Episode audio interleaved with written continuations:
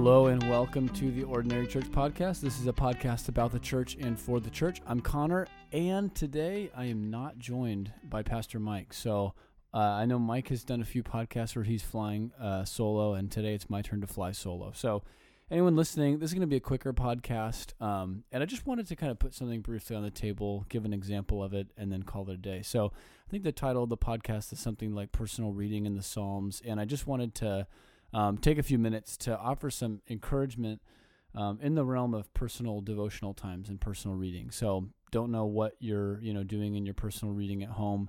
Maybe you're reading along with the church calendar. Maybe you have another reading plan, M'Cheyne's reading plan, or a New Testament, Old Testament kind of a thing, chronological. And there's tons of plans out there, apps that let you track those things. So I'm not sure what that looks like for you. Maybe you're not doing much reading at all at home right now.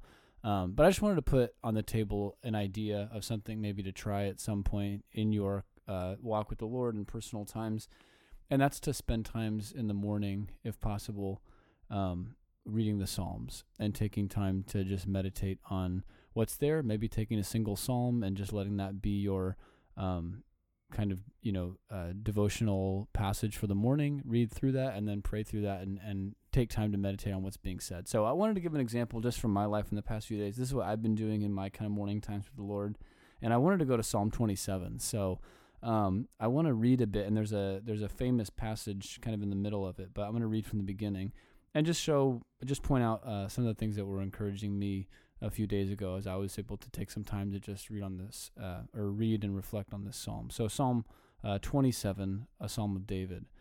The Lord is my light and my salvation. Whom shall I fear? The Lord is the stronghold of my life. Of whom shall I be afraid?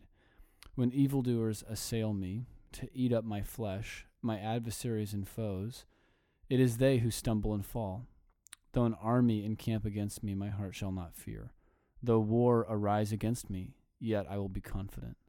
One thing I have asked of the Lord that I will seek after, that I may dwell in the house of the Lord all the days of my life to gaze upon the beauty of the Lord and to inquire in his temple.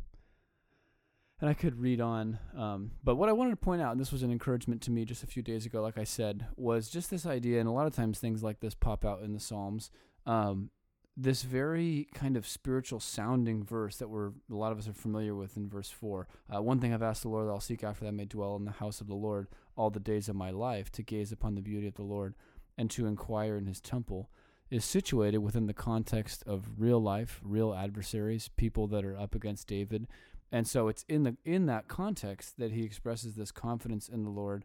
Um, even if war is rising against me, verse 3, yet I'll be confident. And then he directs his attention to this idea that he just wants one thing in life, which is to go and, and be in the Lord's house, to see his beauty, and to inquire in his temple. So, to, to anyone listening, maybe just an encouragement to you today. Um, I'm sure there's lots of things on your mind, things happening in life. Something's really good, potentially things that are not so good that you're taking to the Lord in prayer.